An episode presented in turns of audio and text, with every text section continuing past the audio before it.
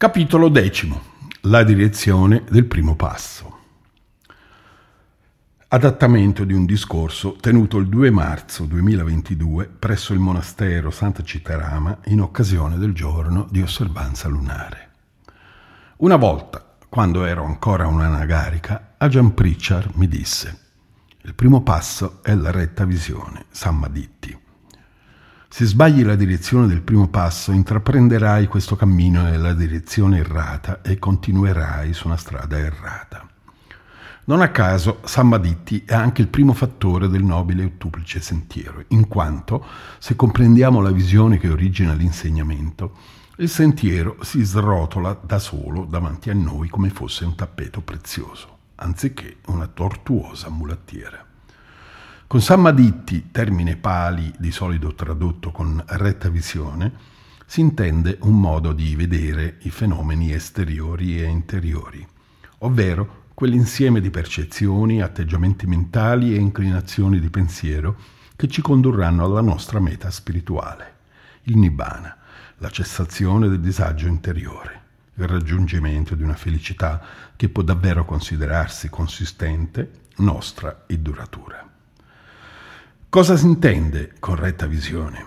Significa imparare a relazionarsi ai fenomeni in termini di causa ed effetto e viene suddivisa in mondana e trascendente. La prima riguarda ancora il Kamma e si riferisce a quei pensieri, parole e azioni che mettono in moto un buon Kamma.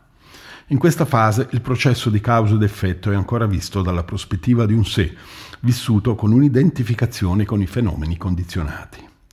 Nella retta visione con valenza trascendente, causa ed effetto travalicano l'io. Non sono più visti in termini personali, ma in termini di condizionalità. Una causa innesca un potenziale effetto sulla base di una legge di natura. In altre parole, si passa dal pensare come faccio a generare meriti, come faccio a creare un buon kamma, ad avere esperienza che se c'è questo, allora c'è quello. Da sorgere di questo, allora sorge quello. Se non c'è questo, allora non c'è quello. Se cessa questo, allora cessa anche quello. Si abbandona l'esperienza vincolata all'identificazione con un sé e si inizia a sperimentare la vita in termini di condizionalità. La retta visione, che la si consideri tanto nella dimensione mondana quanto in quella trascendente, è essenzialmente la comprensione di questa relazione di causa ed effetto tra i fenomeni condizionati, con la specificità di essere orientata verso una meta ben precisa, il Nibbana. Questo senso di direzione è esplicitato in modo molto efficace nella pratica del lasciare andare gli attaccamenti, pratica che in sé racchiude il processo di liberazione, articolato nel contesto canonico in varie fasi.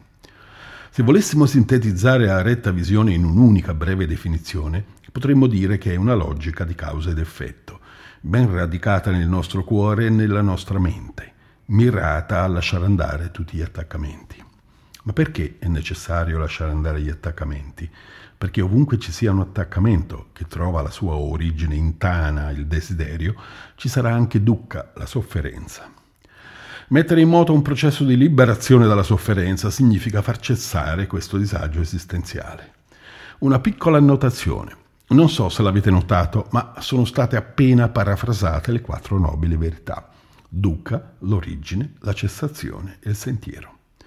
In quanto ho introdotto nella sfera della logica di causa ed effetto della retta visione il tema di Dukkha. Il Buddha insegna solo Dukkha e la fine di Dukkha e lo fa mediante la legge di causa ed effetto associata a lasciare andare gli attaccamenti. Sammaditti.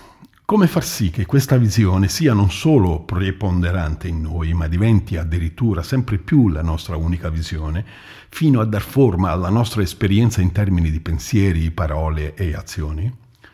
Noi siamo un groviglio di modi di vedere.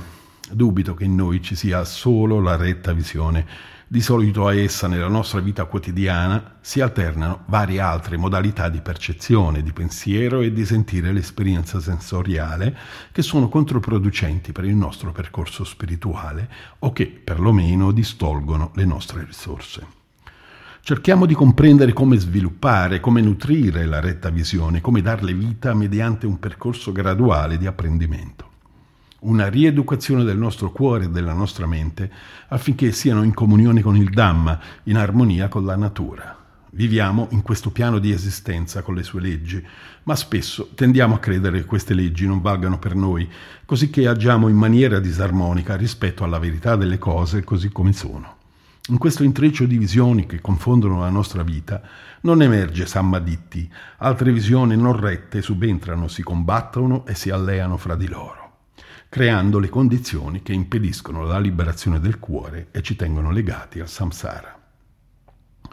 Il primo passo è la retta visione. Possiamo coltivarla se comprendiamo da dove iniziare.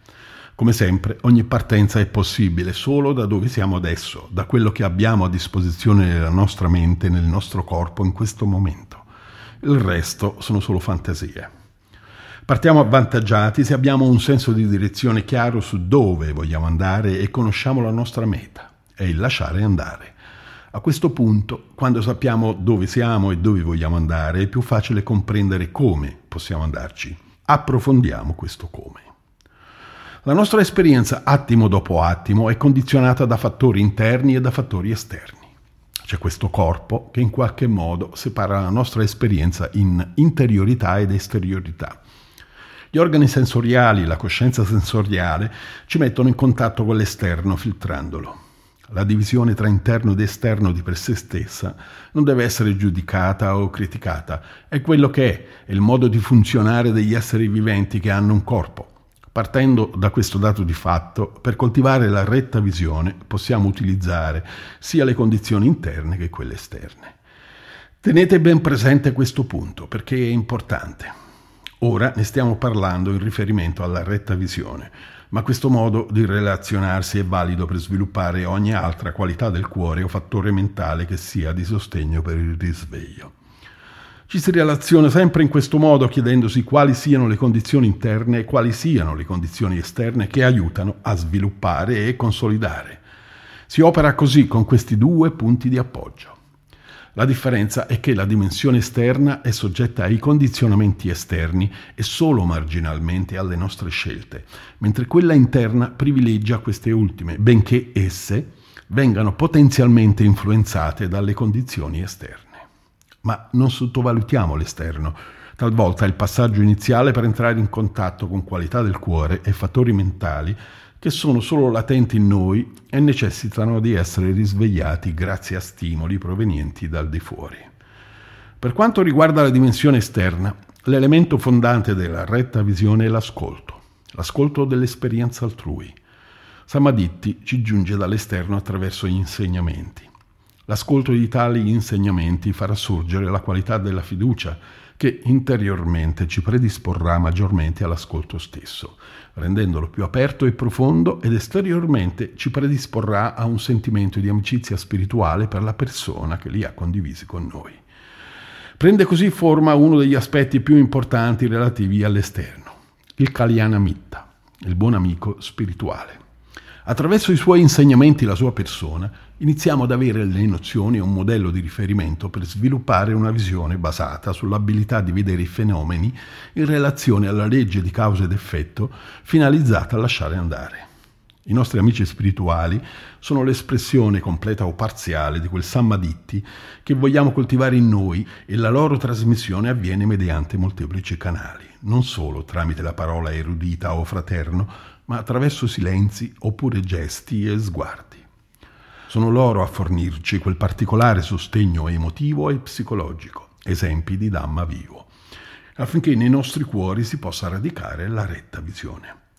Non sorprendiamoci se tale sostegno è spesso più incisivo di andarsene in giro ad ascoltare discorsi che analizzano, ad esempio, il perché siamo un fenomeno condizionato, Addirittura potremmo sentire tantissimi discorsi di Dhamma senza in realtà ascoltarli davvero, presi come siamo ad ascoltare solo i nostri pensieri. In questo caso come potrebbe mai aiutarci colui che insegna? In nessun modo, perché siamo spiritualmente sordi, dobbiamo restare in ascolto non solo con l'orecchio, ma con tutto il nostro cuore e con tutta la nostra mente, perché il Dhamma può giungere da ogni dove. Il nostro percorso spirituale non è tracciato, può assumere una forma ben più ampia di quanto si possa pensare. La dimensione esterna può offrirci queste opportunità, aspetta a noi trarne il dovuto vantaggio, in modo che ci possa aiutare a entrare in sintonia con questo fattore spirituale. Sammaditti. Interiormente la retta visione inizia a svilupparsi prendendo la forma della saggia riflessione come un modo di pensare. Si riflette sul Dhamma, si passa da un pensiero distratto e dispersivo a uno volto a contemplare la legge di causa ed effetto. Non è ancora saggezza, pagna, che vede Sammaditti nell'esperienza del momento, è Ioniso Manasikara. Anziché essere persi nei pensieri, si contempla, si riflette su causa ed effetto. Questo è il primo passaggio. Cerchiamo di notare le relazioni tra i fenomeni.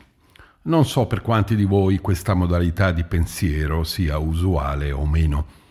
Anche una formazione scolastica può essere basata su questa attitudine, fondata sul prestare attenzione a causa ed effetto come pure una prospettiva di sviluppo sociale, di successo mondano, di carriera o denaro. Ma in tali ambiti la legge di causa ed effetto non è in funzione del lasciare andare. Alcuni di noi sanno già ragionare in termini di causa ed effetto, sono stati formati per avere una simile impostazione. Per altri invece è molto difficile, devono proprio fare un grosso sforzo.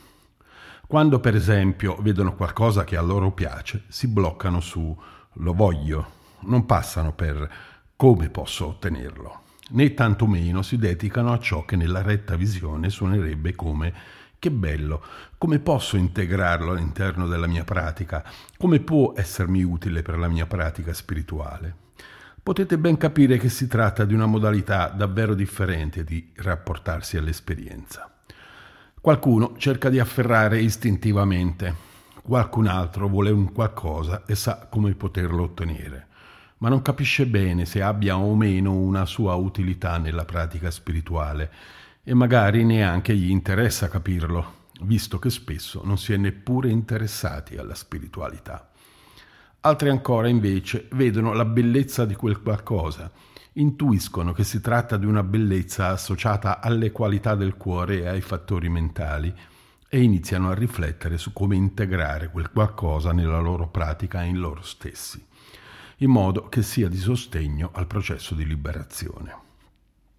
Una tale bellezza è dovuta non a un'attrazione legata ai sensi, ma al riconoscimento di un valore spirituale connesso a quel fenomeno, di un qualcosa che è necessario per la nostra pratica e ancora ci manca o non è ben sviluppato. Nel momento in cui proviamo a riflettere in termini di causa ed effetto all'interno del contesto specifico del lasciare andare, ci accorgiamo però che abbiamo già delle nostre impostazioni solo parzialmente compatibili con la retta visione. Abbiamo già delle strutture di riferimento, dei principi, dei valori e delle idee. Dobbiamo liberarci di tutto ciò che non serve per fare spazio al Dhamma. Uno dei modi più semplici per iniziare a smontare le nostre precedenti visioni consiste nel saper lavorare con gli opposti. In Thailandia mi ricordo che Ajahn Nyanadammo, che in quel periodo sostituiva Ajahn Jayasaro come abate di Wat Panananchat, ci disse «Non comprenderete la via di mezzo se prima non comprendete gli opposti». Solitamente siamo bloccati in uno degli opposti, in tal caso non solo non ne siamo consapevoli, ma neppure ci rendiamo conto dell'esistenza dell'altro estremo a meno che non venga percepito come una minaccia. Dobbiamo passare per la comprensione degli opposti per comprendere la via di mezzo. Per molti questo è un passaggio difficile. Se iniziare a vedere l'esperienza in termini di causa ed effetto rappresenta un passaggio ostico, non lo è meno essere consapevoli dell'estremo in cui siamo bloccati e vedere il suo opposto. Proviamoci, partiamo con la fiducia, con almeno quella fiducia che l'opposto non sia necessariamente un qualcosa da contrastare e mettiamoci ad ascoltarlo. Chi frequenta il nostro monastero può notare nel quotidiano due opposti all'opera. Una Jangu e una Jamma Pagno che cooperano e, per certi versi, si bilanciano vicendevolmente. È solo una battuta? Non necessariamente. Ognuno si avvale della propria esperienza. Io ci sono nato e cresciuto avendo di fronte il mio opposto, la mia sorella gemella. Ho passato i primi anni della mia vita a discuterci, poi ho capito quanto sia stata per me una figura importante. Questa è la mia esperienza, ma sono convinto che ciascuno di voi ne abbia altre a cui fare riferimento. Ogni volta che la mente vi dice è così, si deve fare in questo modo, consentitevi di guardare anche l'altro modo in cui si potrebbe fare. In un approccio più dottrinale si direbbe di valutare vantaggi e svantaggi. Oggi parliamo però di saper andare all'opposto. Nel momento in cui vediamo i due opposti li possiamo comprendere e possiamo provare a superare l'identificazione, oltre che con quello a cui aderiamo ora, anche con quello a cui potremmo aderire dopo. Coesistono, sono gemelli, e se proprio dobbiamo aderire all'uno o all'altro, allora ci viene più facile scegliere la condizione migliore per creare un contesto che favorisca il lasciare andare. Poco prima che iniziasse il nostro ritiro invernale, è stato necessario chiarire una vicenda con un religioso che non fa parte della nostra tradizione. Avevo preparato una bozza di poche righe da sottoporre alla Gian Ciandapalo affinché la valutasse, poiché si trattava di un messaggio inviato dalla nostra comunità. Il testo era piuttosto incisivo, prendeva le distanze dal religioso in questione ed esprimeva il nostro disappunto in modo netto. Dovete sapere che la nostra quotidianità è semplice e spesso ripetitiva. Così, dopo la puggia della mattina, sia Gian Ciandapalo che io abbiamo il compito di gestire la posta elettronica. Accendiamo i computer e, in attesa della colazione delle sette, iniziamo a sbrigare la corrispondenza. Inoltre, se necessario, inviamo anche comunicazioni interne per coordinarci su varie questioni. Quella mattina gli invio la bozza. A Gian Ciandapalo la legge e mi fa sapere che il tono gli sembra troppo forte e che non se la sente di approvare il testo. In pratica, il contenuto era stato bocciato. Questo succedeva alle 6.45. Alle 6.47 invio una seconda bozza che non avevo preparato prima, completamente diversa nei contenuti, con un tono molto morbido, in cui si condivideva con il religioso il fatto che eravamo rattristati per un suo certo comportamento e che avremmo preferito se avesse chiesto prima il nostro parere. La bozza era molto differente dalla precedente che nella sostanza affermava quanto il suo comportamento fosse stato inaccettabile. I due testi erano stati scritti dalla stessa persona, ma era come se l'autore avesse avuto due diverse personalità, quella delle 6.45 e quella delle 6.47. Per la cronaca, Agian Ciandapalo approvò la seconda bozza. Per quanto mi riguarda, sarebbero andate bene entrambe, considerato che mi interessava era chiarire e, soprattutto, concludere la vicenda. Mentre scrivevo la seconda bozza ammetto che stavo sorridendo, mentre immaginavo Gian Ciandapalo che la riceveva prima della campana delle sette che annuncia la colazione. Eccola là, neppure riesco a bermi un caffè che ha già inviato un altro messaggio di posta elettronica. Che cosa rappresentano queste due bozze in termini generali? La prima era scritta col linguaggio di un padre autorevole che definisce dei limiti. La seconda era il messaggio di una madre delusa. Proviamo a unire queste due figure genitoriali. Ieri un amico mi ha chiesto un consiglio. Non sapeva come gestire una relazione interpersonale. Gli ho fatto presente questo. Non è per te il momento di fare il grillo parlante, ora devi fare la fata turchina. Ricordate i due personaggi di Pinocchio? Metti da parte il ruolo del grillo, ho aggiunto, perché se continui in quella direzione, la persona che vuoi aiutare, per quanto corretti siano i tuoi consigli, ti schiaccerà. Ora è il momento di fare la fatina. In seguito, casomai, ci sarà occasione di fare anche il grillo parlante. Sono due caratteri diversi, opposti, ma entrambi importanti per lo sviluppo del racconto. Non è che uno sia bello e l'altro brutto sono due modalità espressive che è necessario saper integrare scegliendo l'una o l'altra a seconda delle fasi della storia. Una è la figura della ragione, l'altra è la figura del cuore. Sono ruoli come quello tradizionale del padre e l'altro, sempre tradizionale, della madre. Sono personaggi che aiutano a trasformare Pinocchio in un bambino.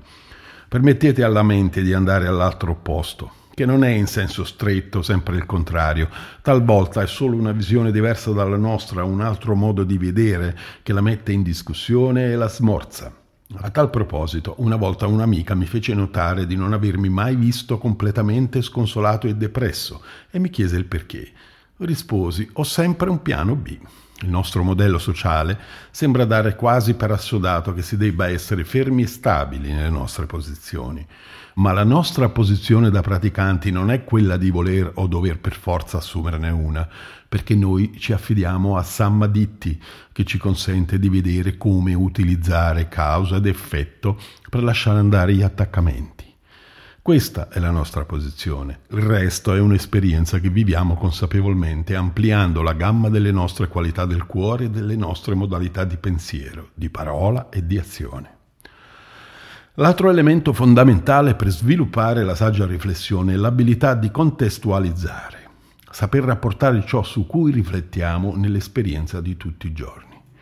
Facciamo bene attenzione a questo passaggio perché non è immediato. Non si tratta solo di riflettere, ma di saper rivedere quelle riflessioni nell'esperienza diretta, ricondurle nella quotidianità della nostra vita. A questo proposito, il migliore esempio che riesco a offrirvi riguarda la lettura del canone Pali o degli insegnamenti di Ajahn Chah. Una delle cose che mi sorprende di più in questi insegnamenti sono ciò che consideriamo come delle similitudini. Reputo che siano proprio queste che li rendono maggiormente vivi e veri, in quanto altrimenti tali insegnamenti potrebbero essere percepiti come puramente intellettuali. Mediante le similitudini, quello che prima era stato esposto in maniera dottrinale si concretizza davanti a noi. L'insegnamento era stato vissuto dai maestri e ora diventa visibile anche a noi. Mi piace studiare il canone Pali, in passato ho seguito le lezioni di uno studioso molto noto e stimato che, in occasione della spiegazione di un sutta, offrì questa similitudine. Se c'è un oggetto piacevole, allora sviluppate bramosia. Vi faccio un esempio. Supponete che ci sia un gelato, il gelato vi piace e allora voi sviluppate bramosia. Di per sé non mi sembra che sia un'immagine potente, si tratta solo di sostituire la parola oggetto con la parola gelato se leggiamo il canone palio oppure gli insegnamenti di Ajahn Chah o quelli di altri nostri monaci anziani, è spesso molto diverso. Non c'è da stupirsi se ti offrono addirittura una storia. Una volta quando ero bambino andai con mia madre a comprare un gelato. È un vissuto, c'erano quando hanno visto quella bramosia per il gelato. In realtà non sono similitudini, il termine non è appropriato e dubito che lo siano anche quelle del canone sono la condivisione di esperienze di vita. Alcune di queste descrizioni del canone Pali per noi non rinviano a situazioni familiari e di conseguenza riteniamo che possano essere classificate come similitudini. Ma quando il Buddha parla, ad esempio, di una città fortificata nella quale si può entrare solamente da una porta, la porta della presenza mentale, quella che per noi è una similitudine, per il Buddha è una città che lui ha davanti a sé, di fronte alla propria presenza mentale. L'ha vista con la presenza mentale la sta vedendo nell'insegnamento di quel momento. È una visione indiretta. Le parole di Ajahn Chah, soprattutto per noi che viviamo un'analoga esperienza monastica, sono limpide e vere perché ne possiamo ritrovare riscontro ancora oggi nelle nostre esperienze. Quando ho menzionato i due personaggi del libro Pinocchio, il grillo parlante e la fata turchina, suppongo che nella vostra mente si siano affacciate due reazioni, sempre ammesso che non stiate sonnecchiando. Una riteneva che fosse un riferimento simpatico e originale da introdurre in un discorso formale, l'altra che tali citazioni fossero fuori contesto, considerata l'ufficialità della situazione. Entrambi gli atteggiamenti connessi a tali due reazioni possono essere validi, non discuto. Mi preme invece domandarvi, è possibile che io, in quanto bambino toscano, un giorno sia andato a visitare il parco di Pinocchio a Collodi? In tal caso la mia esperienza di vita e la mia pratica di Dhamma, se convergono, dove si incontrano e se si uniscono, quale storia ne viene fuori? Quale che sia la storia, la mente del grillo la conosco bene e so anche bene com'è il cuore della fatina. Li sperimento quotidianamente in questa comunità cercando di mantenere in equilibrio questi due personaggi nel cuore e nella mente. Se il grillo prendesse il sopravvento, sarebbe presto schiacciato dalle posizioni di responsabilità che mi trovo ad avere. Se invece fosse la fatina a vincere sempre, finirebbe tutto, citando un detto delle mie parti, a tarallucci e vino. Perché ogni tanto dei no vanno pronunciati, non si può solo andare dove ci porta il cuore. incanaliamo sempre più le nostre abilità di riflessione verso la legge di causa ed effetto. Lasciamo andare altre modalità di pensiero, siano esse volte a disquisire sulla fatalità, sull'istinto o su giusto o è sbagliato. Riflettiamo affinché si possano vedere intuitivamente solo le cause e gli effetti sulla base delle quali possiamo mettere in moto il processo di liberazione. Per far questo cerchiamo di tenere la mente libera dalle identificazioni con idee e opinioni. Accanto alla nostra opinione più tipica, dovuta magari al nostro carattere vissuto, teniamone sempre un'altra di riserva e compensativa. Il citato piano B. Iniziamo a prestarvi attenzione a questo piano B. Ogni volta che ci imbattiamo in qualcuno che pensa, parla e agisce in maniera diversa da noi, non mettiamo subito l'etichetta sbagliato. Questo indurrebbe una divisione che potrebbe degenerare in discriminazione.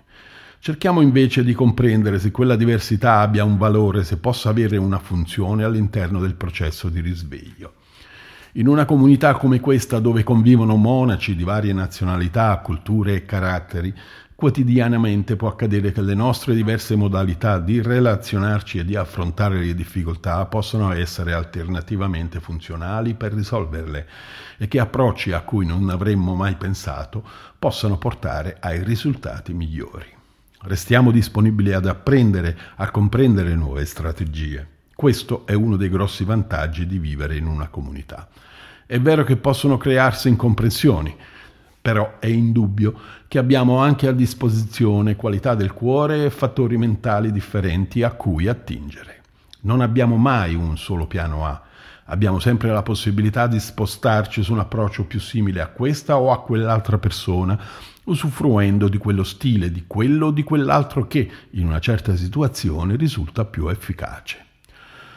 Quando la nostra mente comincia a riflettere sul Kamma è necessario un po' di tempo prima che passi dalla riflessione alla semplice intuitività, alla spontaneità di questo modo di vedere che mostra il processo di condizionalità. Affinché tale passaggio possa avvenire occorre cercare di non lasciare questa riflessione chiusa nei domini della ragione, non accontentarsi di una saggezza che vada solo dal collo alla sommità della testa, dimenticandosi completamente del resto del corpo. È il corpo che più ci permette di essere radicati nell'esperienza diretta. Il corpo non si illude, ma manda segnali spesso inequivocabili. In quanto persone dedicate alla ricerca spirituale vorremmo sempre innalzare i nostri cuori e le nostre menti, ma seguendo questo impulso rischiamo anche di sbilanciarci, di inclinare verso prospettive inesistenti. Rimaniamo invece saldamente legati all'esperienza diretta vera, non rifugiamoci nel mondo del delirio spirituale. Coltiviamo la retta visione con i piedi per terra, lo sguardo fisso davanti a noi e il cuore pronto a fare un balzo. Proteggiamo la retta visione finché non solo prevalga e divenga dominante, ma sia addirittura l'unica nostra visione. Avevo vent'anni e un caro amico di famiglia mi passò una sua automobile bellissima ma vecchiotta. Aveva la mia età.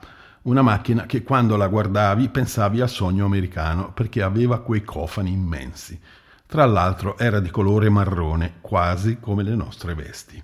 Era una Ford Taunus. Quell'auto piaceva a tutto il gruppo dei miei amici. Era massiccia, era un carro armato. Ci sdraiavamo sul suo cofano per rivedere le stelle. La titanica Taunus l'avevamo ribattezzata. Tuttavia, essendo così grande, pesante e obsoleta, consumava anche tantissimo nel rispetto della legge di causa ed effetto relativa alle auto. Quando si andava a fare il rifornimento, per quanta benzina ci si potesse mettere, la lancetta del carburante si spostava sempre troppo poco. Una volta stavo guidando e la lancetta della benzina era sul rosso ormai da un po'. Per causa ed effetto, quando la lancetta va sul rosso, la benzina sta per finire. Però avevo l'illusione che non fosse sempre così e questa mia opinione era confermata dal fatto che dando un colpetto al cruscotto la lancetta spostava dal rosso. Detti l'ennesimo colpetto al cruscotto e la lancetta si spostò. Me ne rallegrai perché adesso mi pareva ci fosse più benzina nel serbatoio, ma con gran sorpresa, mentre stavo facendo una curva cieca in salita, la benzina finì. Il mezzo singhiozzò per qualche metro ancora, la spinta inerziale era contrastata dalla salita e l'auto si sarebbe fermata da lì a poco. E chi veniva da dietro non avrebbe avuto la visuale per vederla in mezzo alla carreggiata. Per giunta era anche notte. Lo sanno tutti che se la lancetta segna rosso significa che la benzina sta per finire. Eppure io ero bloccato in quella situazione perché non sempre si è in grado di contestualizzare una conoscenza nel momento dell'esperienza diretta, quando abbiamo un'altra idea migliore che ci frulla nella testa e ci dice che non è così. Mi era mancata l'abilità di vedere la causa ed effetto nell'esperienza diretta. Tuttavia, grazie a un'intuizione proveniente da un ricordo, salvai l'auto, me e chi nel caso fosse sopraggiunto. Da bambino mio nonno mi aveva raccontato che a un passaggio a livello gli si era fermato il camion proprio sui binari del treno, in una situazione pericolosa. E come hai fatto, nonno? Ho usato la batteria per far girare il motorino d'avviamento e fare avanzare il camion. Mi piaceva ascoltare mio nonno, mi ispirava fiducia e lo consideravo un mio mentore. Volevo essere come lui, riflettevo sulle cose che mi diceva e cercavo di emulare il suo esempio, contestualizzandolo nella mia esperienza di bimbo. La sua visione della vita mi affascinava. Ricordate quanto abbiamo detto prima su Ascolto e Caliana Mitta? Nel mezzo di quella strada feci intuitivamente quello che avevo visto da piccolo e che era impresso nel mio cuore e presente nella mia mente. Tenni la chiave dell'auto nella posizione di avviamento con l'auto che a balzi proseguiva usufruendo della carica della batteria. Ciò mi permise di parcheggiare a bordo carreggiata fuori dalla curva. Poi, nei giorni seguenti, restituì la titanica Taunus all'amico perché consumava davvero troppo. C'è una spia rossa e quella spia indica un qualche tipo di ducca siamo dissociati dalla legge di causa ed effetto. Si pensa che quella spia sia in errore, che la spia sia il problema, perché quella sofferenza non dovrebbe esserci. Ma l'origine del disagio è la mancanza della benzina, non la spia rossa in sé. Se riforniamo l'auto con il giusto propellente, con sammaditti, allora l'auto continuerà la sua strada, altrimenti si fermerà e il conducente e coloro che sono nei paraggi saranno in pericolo. Penso che abbiate capito che il nonno, la titanica Taunus, Pinocchio con il grillo parlante e la fata turchina non sono storie, ma le tessere di un mosaico per comporre la visione del Dhamma.